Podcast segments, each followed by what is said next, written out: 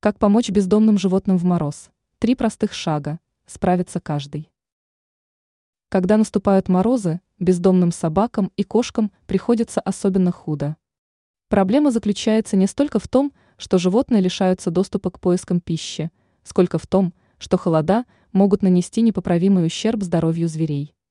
Несмотря на тот факт, что у животных имеется достаточно теплая шубка, в период трескучих морозов она не в состоянии защитить от переохлаждения, о чем рассказывает «Комсомольская правда».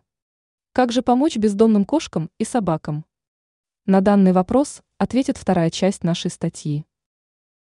Возьмите на заметку. Крайне важно обеспечить животных горячим питанием. Как утверждает ветеринар Ольга Фадеева, в качестве горячей пищи подойдет каша, подогретое молоко или сваренные сосиски. Фадеева поясняет, можно приобрести самый дешевый корм и просто залить его горячей водой.